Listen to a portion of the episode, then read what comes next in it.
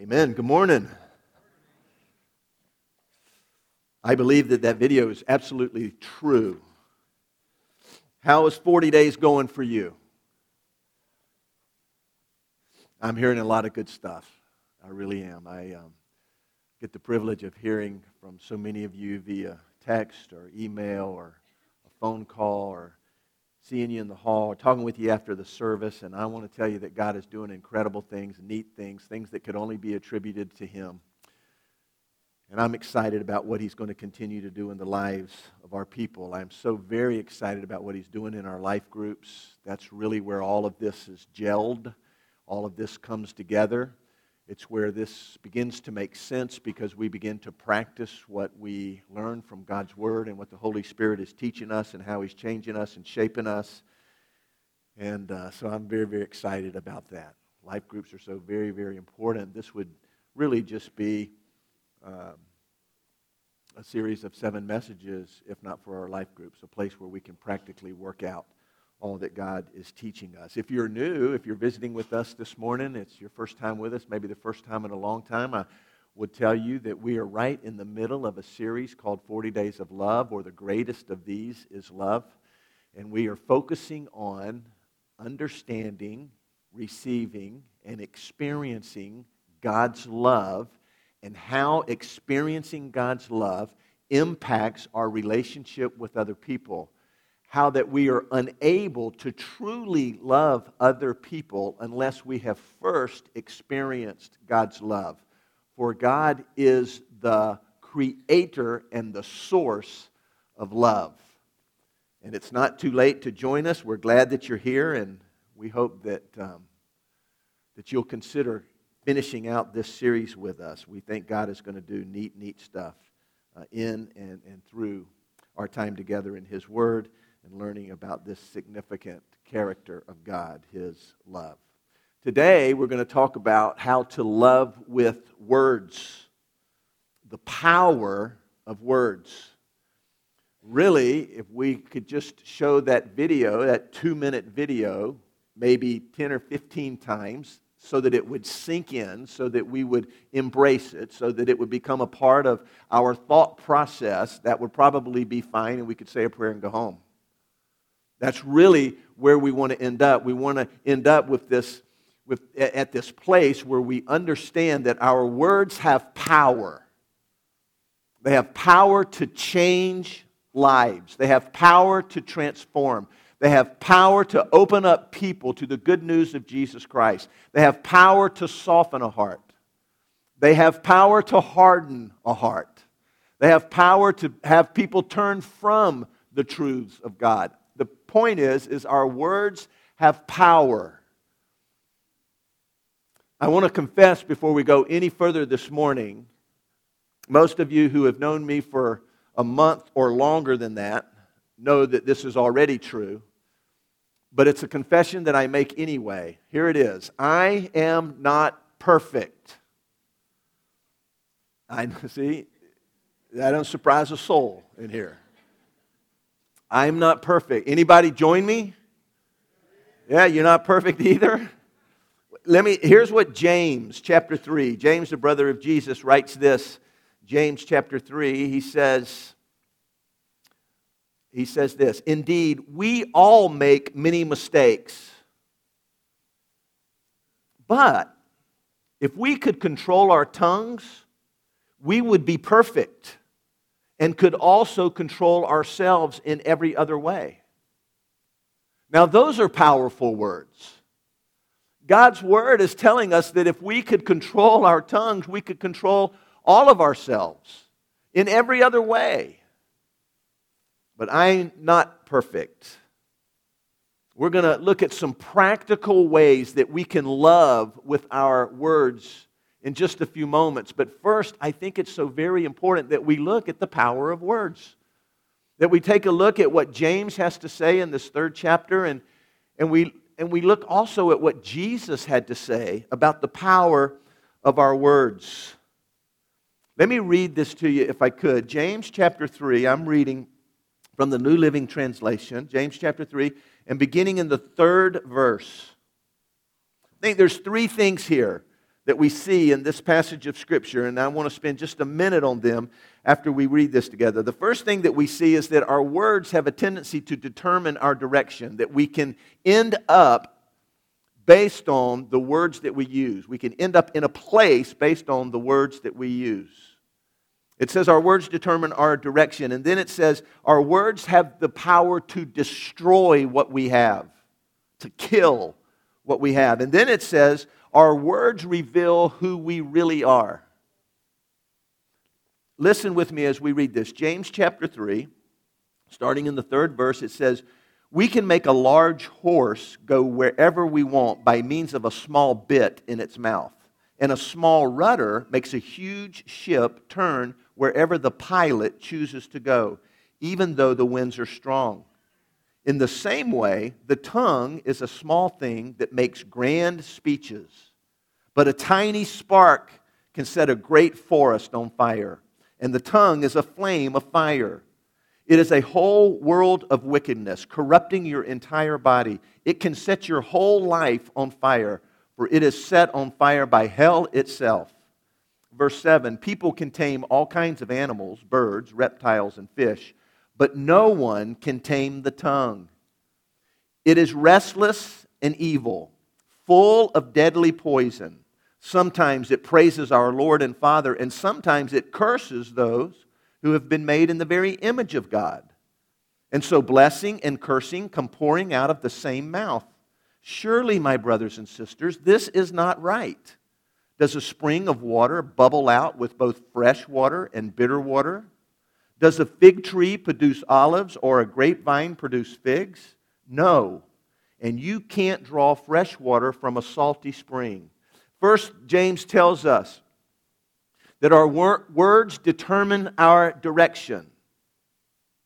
That oftentimes in our lives, the results that we experience are determined by the words that we use. This can be true in our homes I want to say to you, especially in our homes. It can be, it can be applied in our business life. It can be applied at the office and at the plant and at the shop and at the store. It can be applied in our relationships at school. It can be applied in our relationships with people that we stand alongside of out on the athletic field. It can be applied in every single area of our life, that our words have this way of determining where we end up. All of us have had an experience where we think to ourselves, man, I, I, I, I wish I hadn't have said that.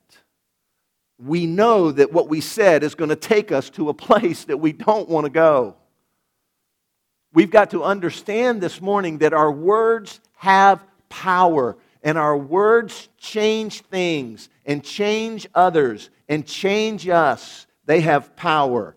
He says also in verse 5 and 6 that our words have the power to destroy what we have. He, he likens it to a fire that consumes the forest. The Bible tells us that our words uh, have the power to kill and to make alive.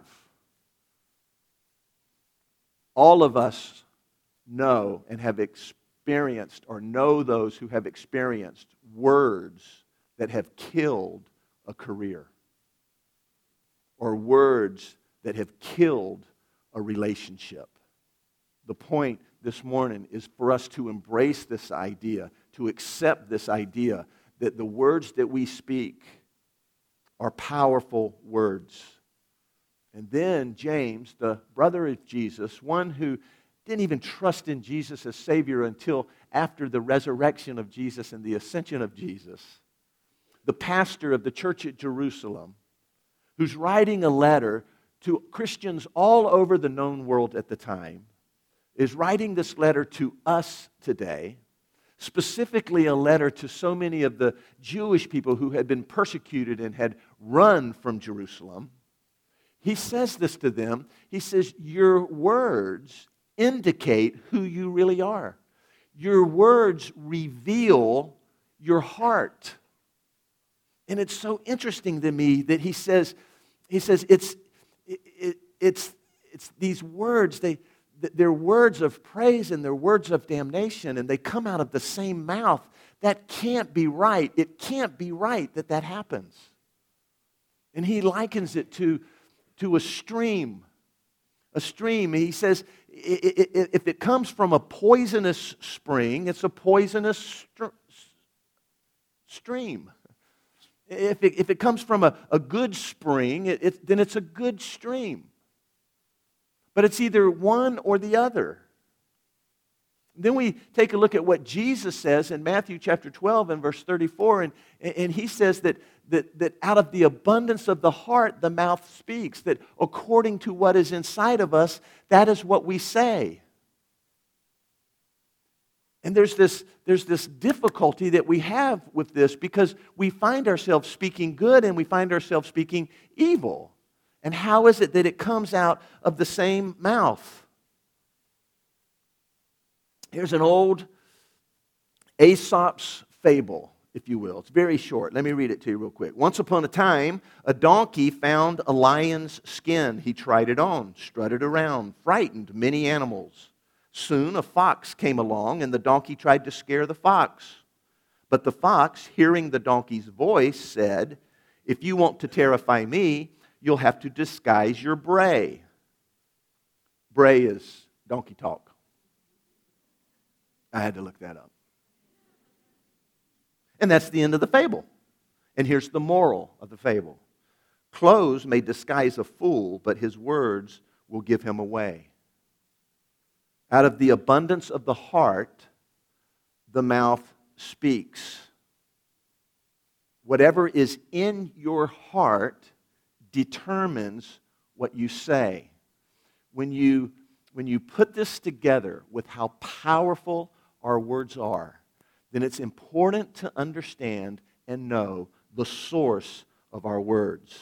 If I control my words, my words are poison. If the Holy Spirit controls my words, my words have power to give life. If He controls my words, my words have power. What James says in this passage of Scripture is this it's impossible, it's impossible for us to speak words of life unless it is God who has us, who is in control of our lives. Unless we are surrendered, unless that's our heart, unless that's the source, unless we are surrendered, unless He is in control, it is impossible for us to speak words of life. It comes down to this who is in control of your life? I believe that what James is trying to tell us here what Jesus is reiterating for us in the Gospel of Matthew is this Our lives must be under the control of the Holy Spirit for us to be able to speak words that give life. If we're in control, it's impossible for us to do that. I think it's the same thing as saying, you can't show and express love unless you have first received and experienced God's love. How do we receive and experience God's love? I don't believe that that is even possible until you surrender yourself to Him and ask Him to be in control of your life. Until you, until you give over yourself to Him. When God's Spirit controls us, we see things in a totally different way. We see everything in a totally different way. When God's Spirit controls us, we see, for example, His creation in a totally different way. We see a sunset or a sunrise in a totally different way. We see a mountain range or the oceans or our own family we begin to see them in a totally different way when He is in control of our lives, when we've given up control and asked Him to control us. We're, different things burden us when He is in control, different things motivate us when He is in control. We cannot love the way that He wants us to love unless He is in control of our lives. And, folks, listen, this is a sticking point for a whole bunch of us. This is the place where everything gets bogged down. This is the place that we find ourselves at when we, when we hear testimony about what God is doing in people's lives and what He's revealing to them and how He's changing them and how He's using them, and we find ourselves scratching our heads and saying, I don't get it, I don't get it. This isn't happening in my life. This isn't working for me. This isn't being this isn't good for me what the preacher's promising and what he's telling me, the Bible says that's not been my experience in my life. It's not working for me. It's not good for me. And that's a clue as to what the problem is. It's not working for me. It's not good for me. It's not about you. It's what God wants to do in your life when He has control of your life. You can't see, you can't experience all that God has for you unless He is in control of your life. James says this perfectly clear in the third chapter. It's impossible for you to control your tongue. It's impossible. And that's really, really important when you consider that it determines your direction, your tongue does. That it has the power to consume an entire forest because it's just like a fire. That's really, really important. I mean, what Jesus is saying when he says that, that out of the abundance of the heart the mouth speaks is he's saying, when I'm in control, when you've given over the control of your life, I'll, I'll speak through you. I'll work through you. I'll minister through you. Jesus himself said this when he walked the, this earth during his earthly ministry I don't say anything that the Father doesn't tell me to say. He was in total control of God the Father. I don't go anywhere that He doesn't tell me to go. I don't do anything that He doesn't tell me to do. That's why we know that, that, that Jesus was perfect because his tongue, if you will, was under control of God the Father. Our tongues need to be under the control of the Holy Spirit. It's not just one of those things that I want to recommend to you. It's one of those things that, that you can't receive and understand His love. You can't be used by Him unless He's the one that's in control of your life. And if He's in control of your life, He's in control of your tongue. How do I do that, Dale? How do I, how do I make sure that He's in control of my life? Well, it's one of those things that's like praying without ceasing, which we're told to do. Pray without ceasing. Pray without. What does that mean? Well, for me, in, a very practical way, it's, it's continually experiencing God's presence in my life. A presence is very, very real, a God who is very, very real, and that I can continually have interaction with Him. He can speak to me, and I can, I can speak to Him. It's, it's praying without ceasing. It's having conversation without ceasing. It's having interaction with God without ceasing. And so it's this thing in my life that I need to continually be reminded of. And so in my life, when I become in control of my life, when I take over the reins, when I am the one who's in charge, when it's my agenda, not his agenda, when it's my desires, not his desires, his Holy Spirit who lives inside of me, who indwells me, who indwells every believer, lets me know it. He tells me, You're in control. I'm not in control. You're in control. I'm not in control. And at that moment, it's up to me to agree with him. You're right, Lord. You're in control. I'm, I'm in control, not you. And I agree with him. The Bible calls that confession. I agree with him. I'm the one in control, not you. And then I thank him for his forgiveness because He's already forgiven me. And I thank Him for cleansing me. Lord, I agree. I'm in control, not you. Thank you for your forgiveness. I don't want to do that anymore. Help me not do that anymore. And thank you for cleansing me like you promised you would do. Now, Lord, empty me of myself and fill me with you and use me. And so, this is something that Dr. Bill Bright at Campus Crusade calls spiritual breathing. I, I exhale. That's my confession. I agree with you, Lord. You're right. I exhale and I inhale His Spirit. I give His Spirit control of my life. Spiritual breathing. It's called spiritual breathing for a very, very important purpose. Because we don't budget our physical breathing. We don't say, I'm going to breathe in the morning when I get up, and then I'll breathe at lunchtime, and then I'll breathe later during the day, you know, maybe before I go to bed, so I'll get a good night's sleep. No, it's this natural thing that we do, and we do it constantly. We do it without ceasing. We physically breathe, we physically breathe, and that's the way it's got to be in our spiritual life. It's the only way that He can have control of our tongues because it's clear we can't control our tongues. And words are too powerful not to have Him in control.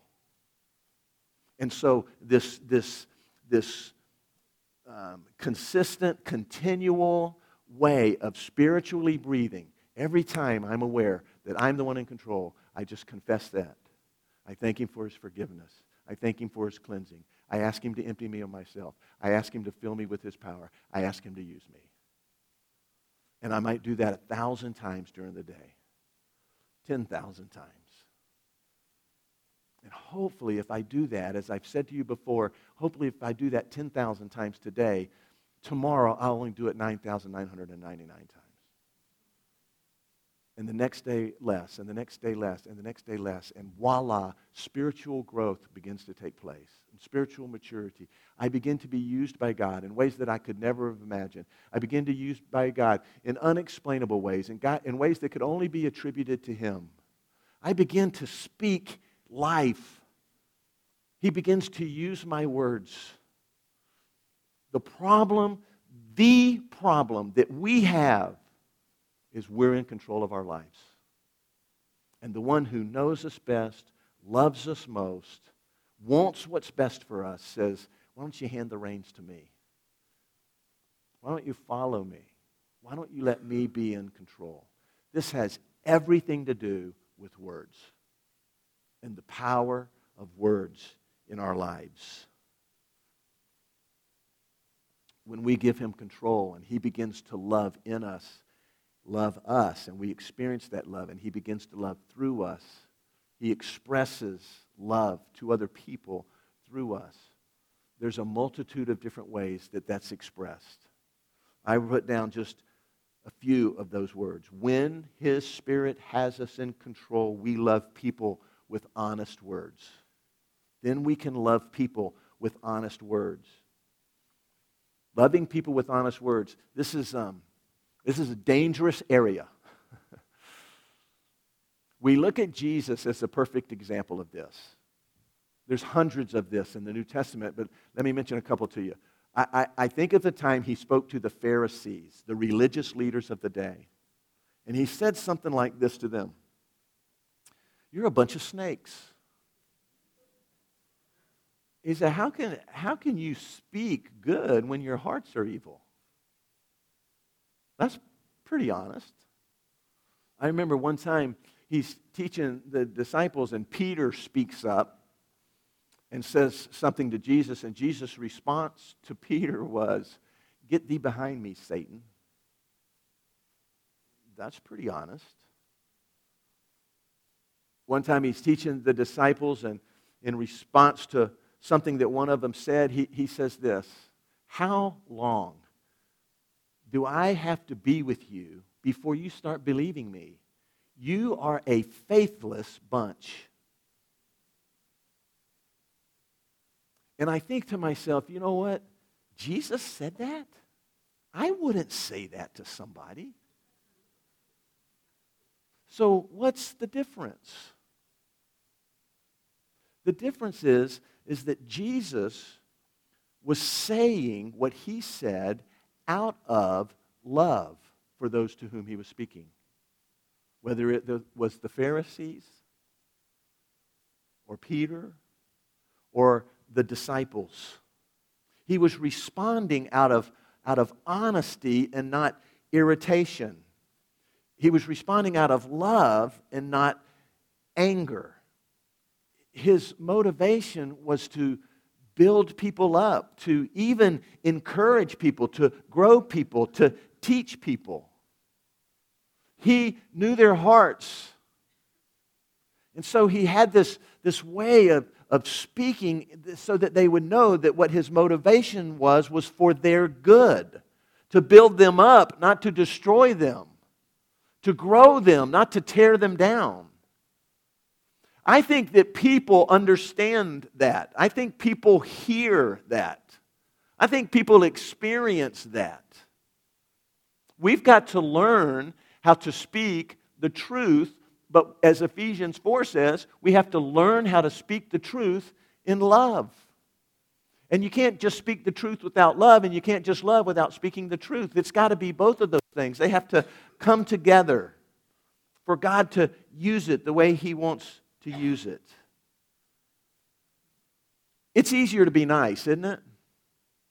I mean, that's, that's easier. Look, it's easier for me to be nice on Sunday morning. But, but it, would I be loving you if I just told you what you wanted to hear? Would I be loving you if I said, everything's fine, everything's good? I, if I was your, your medical doctor and you had cancer and I told you everything was fine because I wanted to be nice, would that be loving you? I've got to, and look, I got to do a better job of this. I've got to be able to speak the truth in love. And we've all got to learn to speak the truth in love. The only way that that's possible at all in our lives is when He's in control of our lives. He begins to, to we begin to discern His truth. We begin to love how He loves, and we begin to speak the truth in His love. When He's in control, we love people with honest words. And we love people with careful words when He's in control. Excuse me. Three ways to be careful with your words. First, anger. Don't speak out of anger. Husbands and wives, don't speak out of anger. Anger turns a conversation into a war. And what we have this tendency to do is, is, is we, um, we stockpile bombs. You know, from yesterday and from a year ago and from 10 years ago. Something he said, something she did, ticked you off. You weren't honest in love about it, so it's just stockpiled back here and you get angry and you begin to converse with one another and you go to your stockpile and you begin bombing the other person with all of this stuff that should have been dealt with years ago, days ago. You begin to. When we speak out of anger instead of out of love, it turns into a war. Here's what the Bible says Don't let the sun go down on your anger the Bible says deal with those areas, communicate, interact, talk about those areas, speak the truth in love. In your home, in your neighborhood, at your workplace, on the athletic field. Love with careful words. Don't speak out of anger. And don't gossip. Here's another way don't gossip. We are, we are, we are professional gossipers. We have figured out ways to talk bad about someone else in a way that makes us feel good. Whether it's, it's in an email or a, a, just a, a slight mention on Facebook. And it's gossip. And gossip is very clear in God's word is a sin. And he lists gossip with the vilest sins that you can think of in his lists. Gossip. Sometimes we use prayer requests to gossip. Don't do that. When God is in control of us, when His Holy Spirit is on the throne of our lives, when we're speaking as He gives us words to speak, we won't do that. This is why James says it's impossible for you to control your tongue. That's been my experience. Has that been your experience? We've got to give the control of our lives over to the Holy Spirit. Don't speak out of anger and don't gossip. And here's another thing don't say too much. Proverbs 21 says, Know when to hold your tongue. There are times when we ought to just be quiet. There are times when we shouldn't speak at all. That's how to be careful with your words. When the Holy Spirit is in control of our life, we love people with building words. Ephesians chapter 4 Don't let unwholesome words come out of your mouth, only what is helpful for building others up. Words can build up and words can tear down. Is this not especially true in our homes? Is this not especially true in our marriages? Is this not especially true in parenting? That we know that things that we say can, can build up, they can inspire, they can move people, they can, they can express love, or they can hurt. They can tear down. Look, there are times when we need to hold our tongue. There are times when we need to speak. I, I'm speaking from the perspective of a husband and a father when I tell you that men, we have this, this, this way of thinking to ourselves something really, really uplifting about our wives or our children, but we never say it. How many times have I thought to myself, you know what? I'm with the prettiest woman in the room. I thought it, but I didn't speak it. Or how many meals that I thought to myself, I am so grateful that she would take the time to fix this meal for me. And it's really good.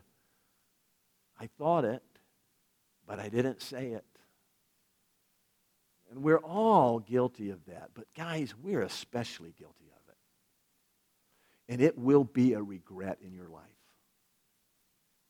Man, when the Holy Spirit gives you some affirming, uplifting, building up, love kind of words to say to your wife or to your children or to your husband. Say them.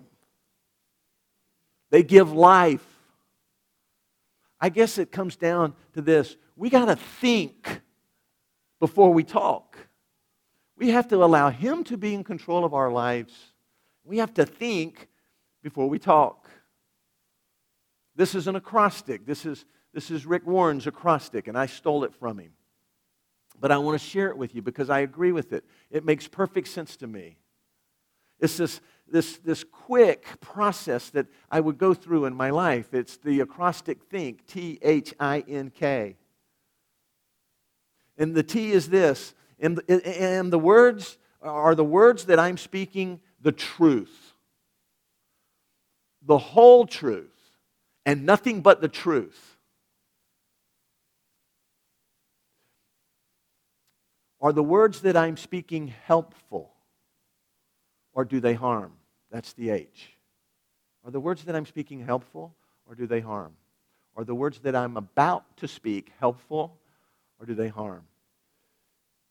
Do the words that I'm about to speak inspire? That's the I. Do they build up? Do they motivate? Are the words that I'm about to speak necessary? That's the end. Should I even speak at all? Is this something where the Holy Spirit would want me to make a contribution in, through my words? And are the words that I'm about to use, are they kind? Because as we learned in our life groups last week, love is kind. Love is kind. Is it the truth? Does it help? Does it inspire? Is it necessary? Are these words kind? Here's your assignment. Pick one of those. Pick one of those T H I N or K. Say, Lord, I want you to do a work in my life. I want to kind of, in a very intentional way, I want to grow in this area of my life. Depending on what your situation is, and depending on what your daily experience is, you pick one of those words and ask God to do an incredible work in your life in that specific area and see what he does. Folks, look, I, I said last week something like, I know, I know, this isn't a, this isn't a sermon that's going to make you cry. And it's not going to make you want to stand up and shout. You're not going to want to get your white hanky out and wave, wave it. This is just a very, very practical teaching from God's Word that has the power to transform your life and transform the lives of others.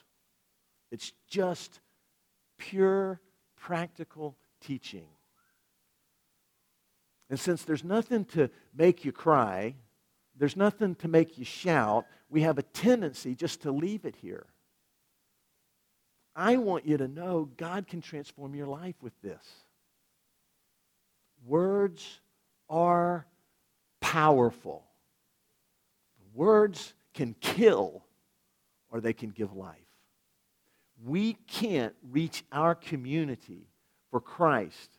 We can't make God famous in our community without this teaching. So, how's God going to use it in your life? Let me invite you to stand. Everybody standing.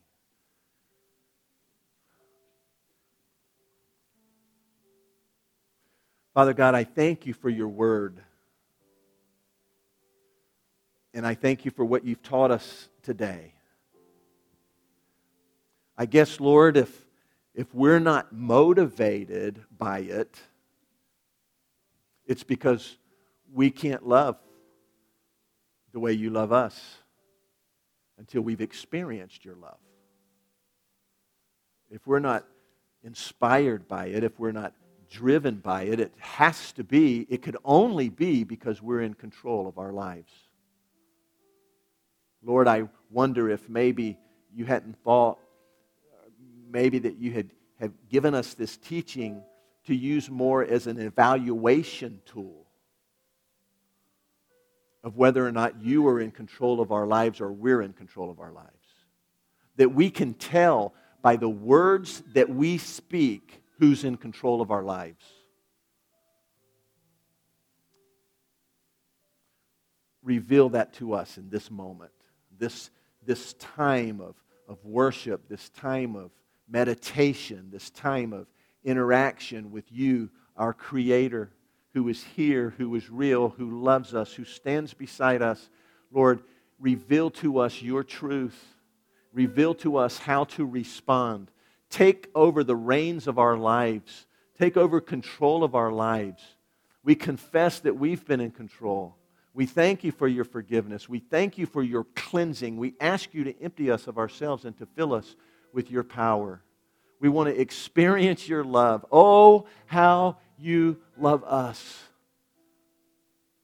May those words be our experience. Oh, how you love us. And Lord, we want to experience your love so that we can love others. So you move among us, accomplish what you want to accomplish in every single heart and life. We'll praise you and we'll thank you for that. Team, you lead us while we do business with God.